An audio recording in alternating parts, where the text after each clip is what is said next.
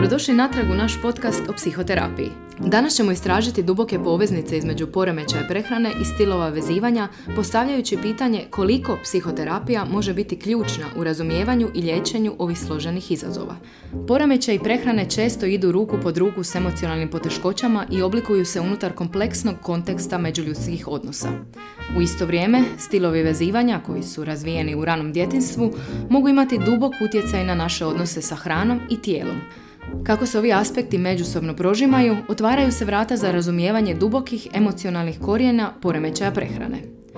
U današnjoj epizodi naša psihoterapeutkinja Irena vodit će vas kroz suptilne veze između stilova vezivanja i odnosa prema hrani. Razmatrat ćemo kako razni stilovi vezivanja mogu oblikovati našu emocionalnu vezu s hranom, često doprinoseći nastanku poremećaja prehrane. Draga Irena, danas više nego ikad se priča o poremećaju poremećajima prehrane. mm Zbog čega je to tako? Jel možda zbog interneta ili možda zato što su ljudi tek danas počeli svačati koliko je odnos sa hranom važan? Mm, svjesnost o tome je počela sad, koliko je to povezano sa našim mentalnim zdravljem i koliko, je to povezano sa načinom na koji živimo. E, poremećaj prehrane su javili još davno i kao kategorije i sve tamo negdje u Hrvatskoj je to počelo onako kao nekakva internet senzacija od 2003. četvrte sa mhm. takozvanim blogovima. Dobro. Koji su vodile djevojke koje su imale nekakve poremećaje. Možemo reći da je to kasno ili pa smo nije, tu negdje? Nije, ali način na koji je Hrvatska tad reagirala je bio jako zakašnjeo. Jer te djevojke su se tada onako razapinjale na njih se gledalo kao na nekoga ko promovira nešto što nije zdravo. Mhm. Međutim, one su na taj način pokušavale pronaći podršku u svijetu u kojem je nisu nalazile. Mhm. Jer to jeste zapravo poremećaj prehrane. Nemogućnost zdravog načina stupanja u kontakt. Da, ajmo ga definirati da, da naši zapravo slušatelji znaju što je konkretno poremećaj prehrane i koliko ih ima. Aha. Poremećaj prehrane je nezdrav odnos prema hrani. Imamo nekoliko glavnih koje su u javnosti poznati, to je anoreksija, bulimija, ali isto tako imamo i prejedanje. Onda imamo kombinaciju anoreksije i bulimije kao bulireksija. uh Imamo ortoreksiju, znači pretirana usmjerenost na zdrav način prehrane. uh I ima vjerojatno još nekih, nekih subgrupa, ali ovo je uglavnom to. E, poremećaj prehrane je odnos prema hrani koji je toliko zahtjevan da nam remeti svakodnevno funkcioniranje u životu, kao što svaki poremećaj zapravo jeste. Jel? Mhm, mhm. Tako da ako nam odnos prema hrani oduzima velik dio naše životne energije, trebali bi pogledati što se nalazi iza njega. Da, zapravo ova tema o kojoj danas pričamo je ipak ne isključivo sam poremećaj mhm. prehrane, već e, stilovi vezivanja, odnosno međuljudski odnosi sa tim poremećajem. Jer pretpostavljam da do poremećaja dolazi najčešće zbog nekakvih međuljudskih odnosa. Pa nam to možeš malo približiti? E, mnogi ne znaju, nažalost, ali evo voljela bi da znaju, a to je poremećaj prehrane je itekako vezan sa načinom na koji doživljavamo svijet i načinom na koje uspostavljamo odnose sa svojim bližima, kako su oni kreirani. Što znači opet idemo na onaj prapočetak, mm. način na koji smo uspostavili odnose sa svojim primarnim skrbnicima. Tako da poremećaj nije nešto, prehrana nije nešto što je onako odjedanput sletjelo kao vanzemaljski brod na pojedinca i, I kao sad imamo problem. I sad im imamo problem. I onda se zapravo ide tretirati, kao što se u Hrvatskoj nažalost tretirao taj poremećaj prehrane prije stavljanjem sondi, ovako onako prisiljavanjem ljudi da prisilno jedu ili ne jedu, mhm. bez razumijevanja uopće odakle. I što je najbolje, oni bi izolirali te pojedince na bolničke odjele, prisiljavali ih hraniti, prisiljavali ih da, mhm. ih, da mjere koliko jedu, da se mjeri težina. Dakle, zapravo, još goru stvar. Oni bi im radili istu stvar zbog čega je zapravo taj poremećaj prehrane bazično nastao. mm Jer poremećaj prehrane je zapravo izolacija pojedinca od A, njegovih pa najbitnijih odnosa u životu. Da. da, jer oni se uglavnom svi najčešće povuku u sebe, u kuće i jednostavno ne mogu više funkcionirati u društvu. Tako je, ili na neki način kompenziraju te odnose kroz hranu da bi ih na neki svoj način mogli održati. Ono što se meni pokazalo u praksi rada psihoterapijskog sa pojedincima koji imaju neke poremećaje u prehrani jeste da svaki poremećaj ima način na koji on uspostavlja ili ne uspostavlja kontakt sa svojom okolinom, sa prijateljima, roditeljem, Mhm. partnerom i tako dalje. Tako da ako ćemo gledati anoreksiju jednu, dakle, e, to je u potpunosti odbijanje hrane, neuzimanje nikakvih hranjivih nutrijenata. Ako na hranu gledamo kao na život, jel, to je odbijanje života. Ako na život gledamo, odnosno na kontakt gledamo kao na život, onda je to odbijanje kontakta. Zbog toga jako rijetko netko ko je čista anoreksija dolazi na psihoterapiju. Da. Zato što nema kapacitet za kontakte.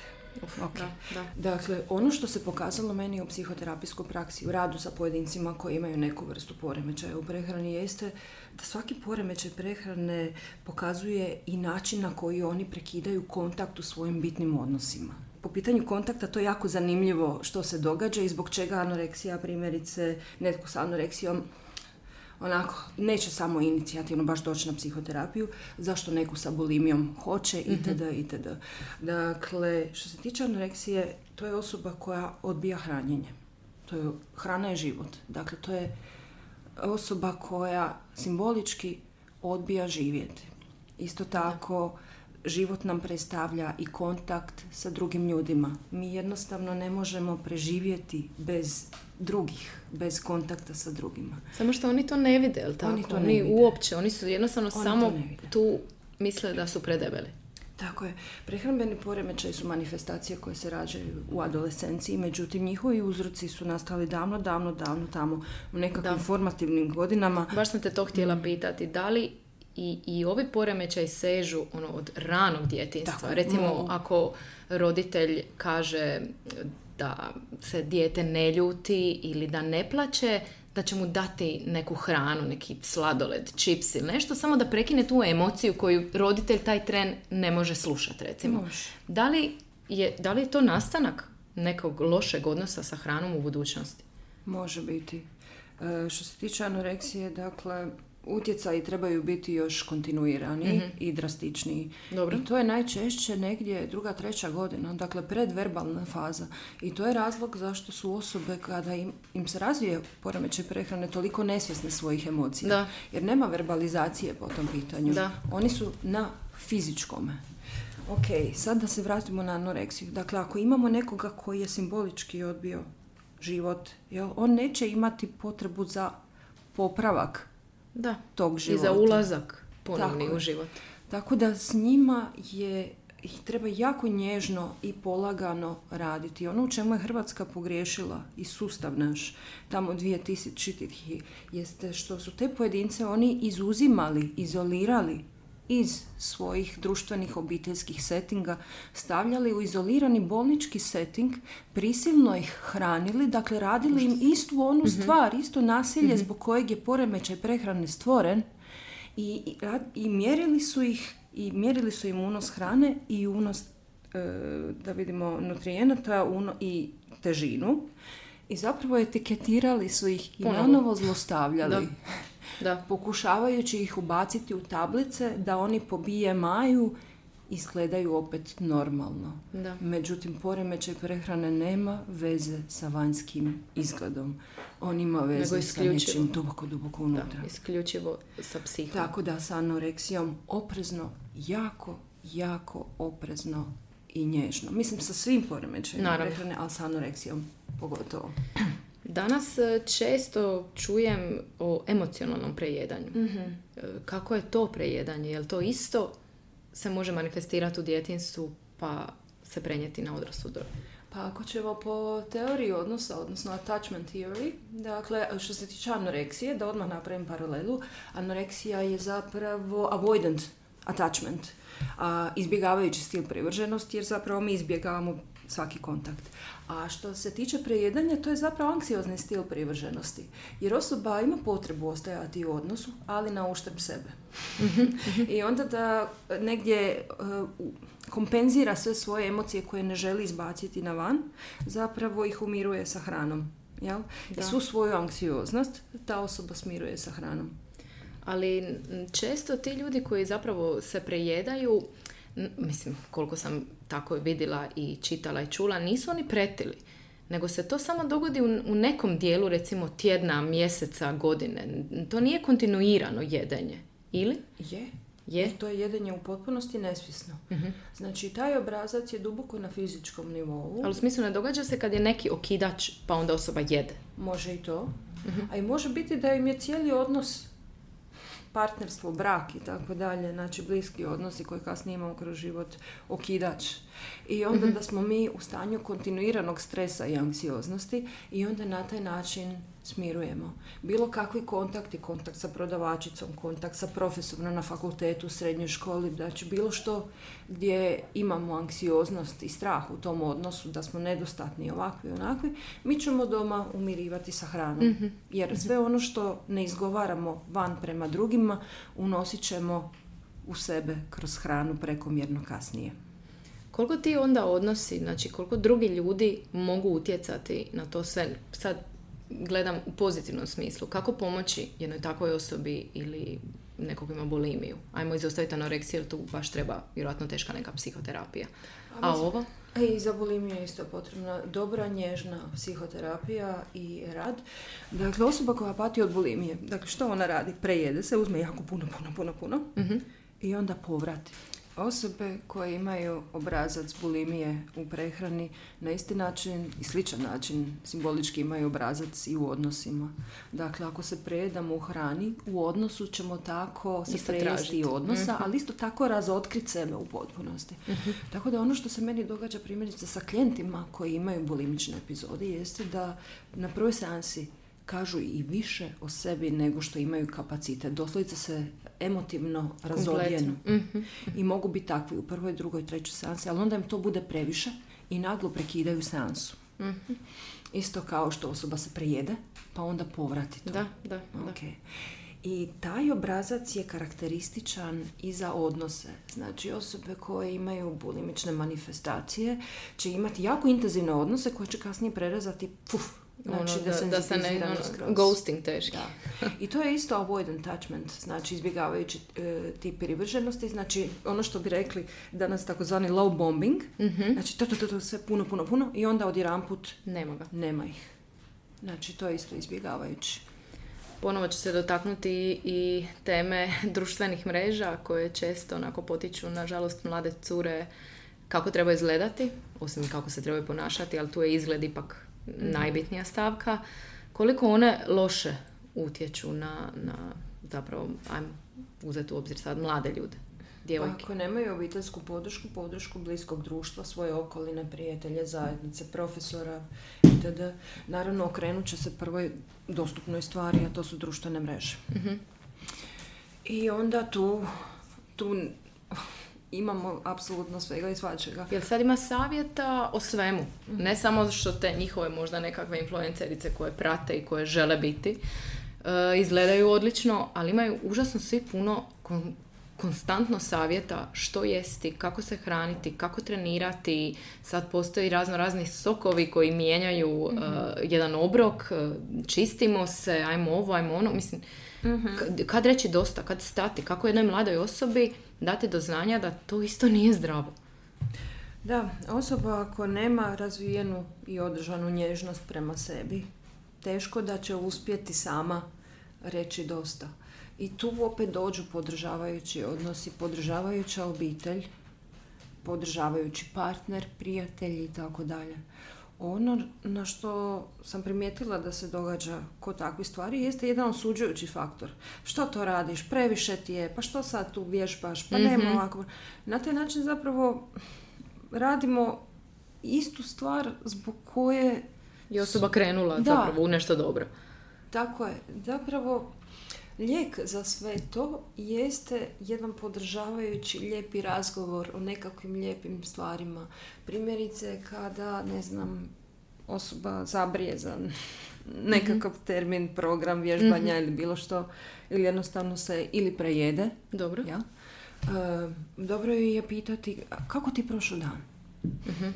Znači nešto se vjerojatno dogodilo, je Pa može biti, da. Jednostavno biti zainteresiran za tu osobu, za njezin život.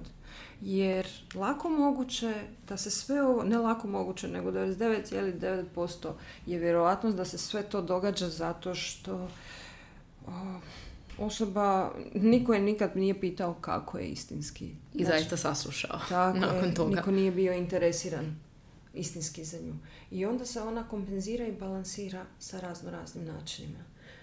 Tako da dobri blagotvorni odnosi gdje imamo prijatelje koji su, i gdje imamo osjećaj da su prijatelji tu za nas, ono, ljude koji su zainteresirani za nas i mi za njih naravno, um, miču tako te nekakve kompenzacije. A zapravo je fascinantna sad kad pričamo ta veza između ljudi i hrane. Mislim, mm možda mi uopće nismo nekako to uzeli onako zaozbiljno. Koliko je to duboko? Izrazito. Znaš, ono, mi samo jedemo, kad tu postojiš i jedeš, ok, neki paze, neki ne, ali sve to skupa je vrlo fascinantno koliko odnos ima veze s hranom. Pa i da kako, pa mislim jedna od faza razvoja je oralna faza. Mhm. I dijete, dakle, uz miris i uz dodir kože, glavni kontakt sa majkom je oralan, mm preko dojke. mm Znači preko dojenja. To je izrazito bitan način i primanja hrane, ali i smirivanja. mm I to je bitan način kontakta sa svojim primarnim skrbnikom. I ako mi, ako je taj osnovni kontakt narušen, ja, pritom ne govorim da poremećaj prehrane je povezan sa da, narušenosti skrbnika sa majkom, jel mm to dakle ne mora biti, mhm. ali je e, biološki izrazito bitan način na koji mi promatramo svijet. I onda kada na taj način pogledamo hranu i kako se odnosimo prema njoj, puno možemo vidjeti o čovjeku. To je isto zanimljivo. Mislim da čak i postoje nekakve izreke ovaj, kako se čovjek najbolje upoznaje za stolom, za ručkom. Mhm, da. I ima veze na način na koji mi jedemo, je način na koji procesuiramo život i način na kojem se odnosimo prema životu. Tako primjerice, ako neko brlja po hrani, dobro, dobro. ali s tim da ovo su stvarno teške ovaj... da, da, ulazimo u duboke stvari. Mislim, nisu duboke stvari, nego to su kako se, generalizacije. To A, su, dobro, To su teške generalizacije, ali možete obratiti pozornost na način na koji neko jede. To ako neko brlja po hrani, najčešće baš i ono ne dotiče život u punoj punini. Dobro, dobro. Okay. Onda imamo nekoga koji jede svjesno, koji zagrize, koji sažvače i proguta. Mhm. I osjeti tu hranu. Pa onda krene na drugi zaloge. Mhm. Dakle, ta osoba je svjesna hrane koja ulazi, svjesna je sebe koliko je treba i tako dalje. Dakle, to je osoba koja ima i svjesnost prema životu i svojim potrebama. A onda imamo i one gutače. Dobro. Koji gutaju sve. Koji gutaju sve. Pred sobom. Dakle, oni ne rade te kreativne stanke, jel? Da. I to su osobe koje isto ne rade stanke u životu. Dakle, idu samo, iz jednog pothvata u drugi. mm Jednog pothvata u drugi. I najčešće ti gutači su jako blizu sa takozvanim burnoutom u svom poslu. Aha. Jeli? Češće će izgoriti. Ili su pak onako ekipa koja cijelo vrijeme stremi za uspjehom. Mhm. Jer i oni isto zapravo nemaju iskustvo povlačenja, odmaranja i tako dalje. Da. Tako da jako puno se može vidjeti jako na koje jedemo. Evo i sad nam dolaze blagdani, pa moramo i to spomenuti. Uvijek nekako je u Hrvatskoj e, klasika da se jede jako puno mm za stolom. Ajde, još smo ostali dobri pa smo za stolom obiteljskim, ako svi se okupimo, ali je užasno puno tu hrane. Jeste. Kako to uopće opisuješ? Je li to isto neka tradicija? Je li se to može promijeniti? Je se to smije mijenjati? To bi isto trebalo pogledati više slojno. Ima i ona izreka e, do ljubavi se dolazi kroz želudac. Da, da. I dosta je tradicija u našem društvu mediteranskom, balkanskom i tako dalje, a to je da se ovdje mora jesti, jer tako ti mama kaže, tako ti baka, kaže, moraš jesti, moraš jesti. Prva stvar koju uđeš u kuću jeste jesi jeo, ako nisi, ako jesi moraš jesti. Da, dakle, da. ono što dobivamo osnovnu poruku od najmanjih nogu jeste da se ljubav dobiva tako da mhm. primamo hranu. Jel? uh I ako primimo tu hranu od mame bake, to znači da ih volimo. Što ima veze sa onim dijelom anksioznog ovaj, načina stupanja u odnosu, a to je negdje ćemo zaboraviti sebe pa ćemo progutati tu hranu samo da bi bili u odnosu. Okay? mm I onda sad imamo taj dio da smo na, za obiteljskim stolom sa svojom familijom u kojoj su te granice najčešće onako malo, kako bi to nazvala, provodljive i, i Mhm. pune rupica. Dobro, jel? dobro. I lako moguće je da ćemo se smirivati s hranom u tim i na tim obiteljskim okupljanjima puno više nego što bi možda to radili sami sa sobom ili sa prijateljima na nekom restoranu u Zagrebu nakon smo završili nekakav posao i tako dalje. Mhm. Ali eto, ako se vratimo u Zadar na božićni ručak i tako dalje, lako moguće da ćemo pojesti duplo više, jer nas aktiviraju neki stari obrazci u odnosu sa roditeljima.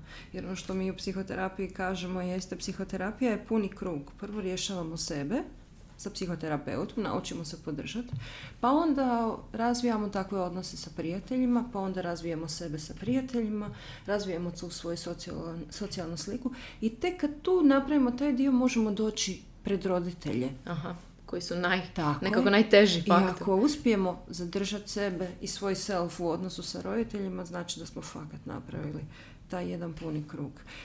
I zato se često dogodi kada dođemo na božićne praznike da sve ono što smo odradili sa svojim psihoterapijom i psihoterapeutom padne u vodu. I onda znaju mi doći klijenti koji su inače u Zagrebu i se ništa, ovo ništa ne funkcionira. dakle, Nahranili su me i bilo gotovo. Jednostavno, vrate se, jako brzo se vrate stari obrazci. Ako smo u toj staroj kući gdje su se ti Da, obrazci da, da, stvarali. da, da, da. I ako smo sa roditeljima čiji tom glasa nas može okinuti u to neko staro Da, puno jednostavno ponašanje. puno okidača kad se I vratiš. onda, a onda daj tu krafnu, daj tu fritulu. Za ono. Daj, nema veze, sutra ću po svom. ali- Da. Od drugi drugoga. naravno. ovaj, Svi imamo tako. te. Tako da je to, to slojevito. Jel? Mhm. E, možemo mi jesti zato što svi jedu, ali bilo bi dobro promotriti sebe kad se vraćamo svojim kućama, svojim domovima, pogotovo ako ne živimo u istim gradovima sa svojim roditeljima. Bilo bi dobro reflektirati sebe i vidjeti kako se ponašamo, kako jedemo, kako nam stoje ramena, kako dišemo, jer lako moguće da to radimo puno drugačije nego što radimo u svojim životima tamo negdje Mhm. koje smo izgradili Dalje. sa svojim prijateljima i obiteljima. Evo i za kraj, koji je onda zdravi odnos sa hranom? Postoji li i je li užasno teško doći do njega ili? Pa što se tiče hrane, ima jedna bitna stvar koja bi možda mogla pomoći svima. A to je kad ste hlad- gladni ili samo željni, sjednite za stol pa jedite. I tu hranu stavite na pijat. Mhm. Bitno je da imate vizualni kontakt s njom i mirisni kontakt s njom. I bitno je da nema odlačivača pažnje poput televizije, interneta i tako dalje. Dobro.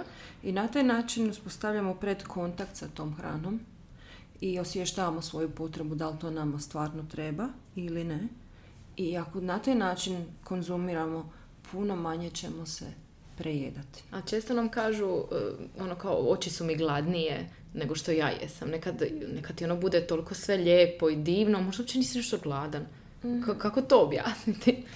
E, tada smo najčešće gladni nekih drugih stvari. Gladni smo odnosa, gladni smo emocija itd. itd. Aha. Ali i tada preporučujem sjesti za stol i jesti. Pa makar to bila čokolada. Dobro. Onako zvuči smiješno i apsurdno, ali staviti te kockice čokolade na pijat ili staviti cijelu čokoladu od 200 grama, znači što god, ali staviti je na pijat. Taj predkontakt sa hranom je jako bitan, jer izbjegavajući to, ako jedemo iz vrećice, ako jedemo pred televizorom, ulazimo u full kontakt bez onih svih stepenica koje nam trebaju da vidimo Mhm. gdje smo mi sa tim i onda ćemo se prejesti jer nemamo svjesnost ni prije ni poslije što se događa Da, jako zanimljivo. Stvarno mislim da 90% ljudi tako jede. E, e, 90% ljudi, mislim, a vjerujem da je manje, nije valjda smo tako A ja ne znam, nadam se da nismo, I ali 90 djeluje, mislim, uvijek je televizija tu negdje, znaš, ono, uvijek ti je mobitel u ruci dok jedeš, aj malo ću pogledat, mislim, kako bi ti I rekla? sad zamisli onda kad pogledaš odnos prema hrani koliko je zapravo ljudi nesvjesno svojih emocija. Totalno. na I takav ne sjećam što jede. Mhm. Ništa. Irena, od sada svi pazimo kako jedemo. Hvala ti puno. Možeš misliti, ali dobro. Hvala tebi.